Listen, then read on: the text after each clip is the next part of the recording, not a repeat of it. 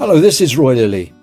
Well, as the NHS is plunged into chaos of self harm and jeopardy, there's a bigger question that emerges. A question bigger than a quarter of a million hapless people seeing their appointments cancelled and dumped into a no man's land of waiting? Well, probably not. Not if you have to be, if you have the misfortune to be one of them, but there is certainly a bigger question emerging around the future of organised labour. The loss of value in your wage packet is a problem not just for the NHS, but for a lot of other professions, teachers, civil servants, fire service and so on.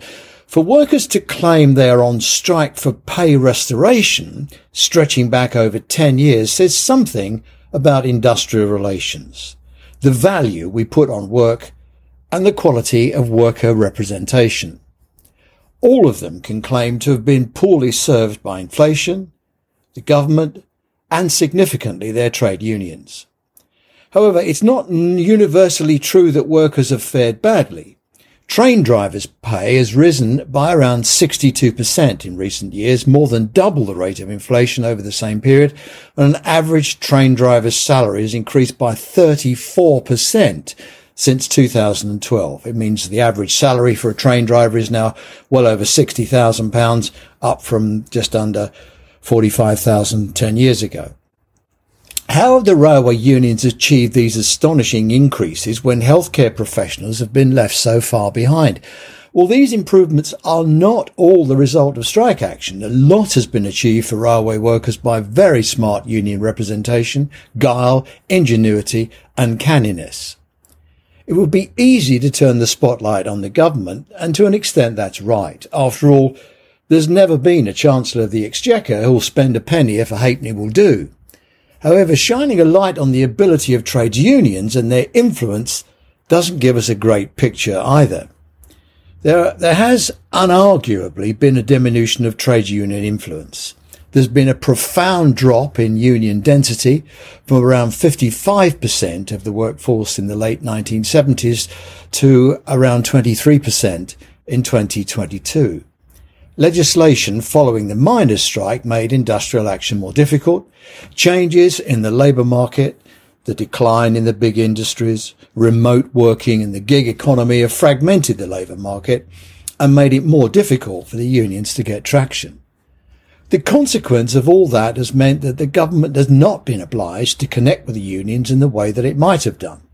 Emboldened by the damage strikers are causing to the NHS, transport and schools, the government is now embarking on more restrictive legislation to make it even more difficult for unions to strike and they are powerless to oppose it. Turning to the health unions, before Lansley's reforms, quarterly and in some cases monthly meetings between unions and the organisations such as the Confed and others were a permanent feature in the diary. Lala left it to the employers to make the connections, knowing full well trusts and others had no control over rates of pay or conditions. So we're left with a situation where organised labour is largely in a vacuum, driving an even quicker call for strike action, even at the risk of antagonising the public, which will play well for the government. The question is, what happens next?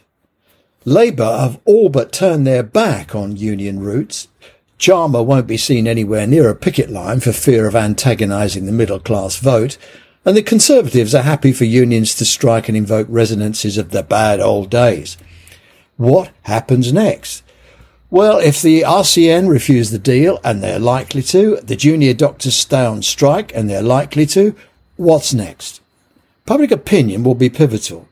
In 2016, public opinion regarded the juniors doctors strike as divided.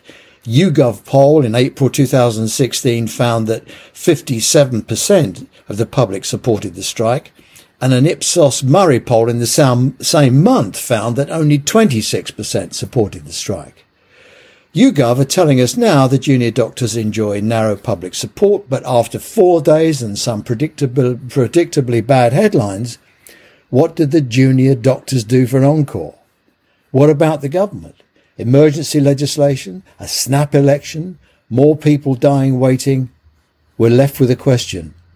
What's next?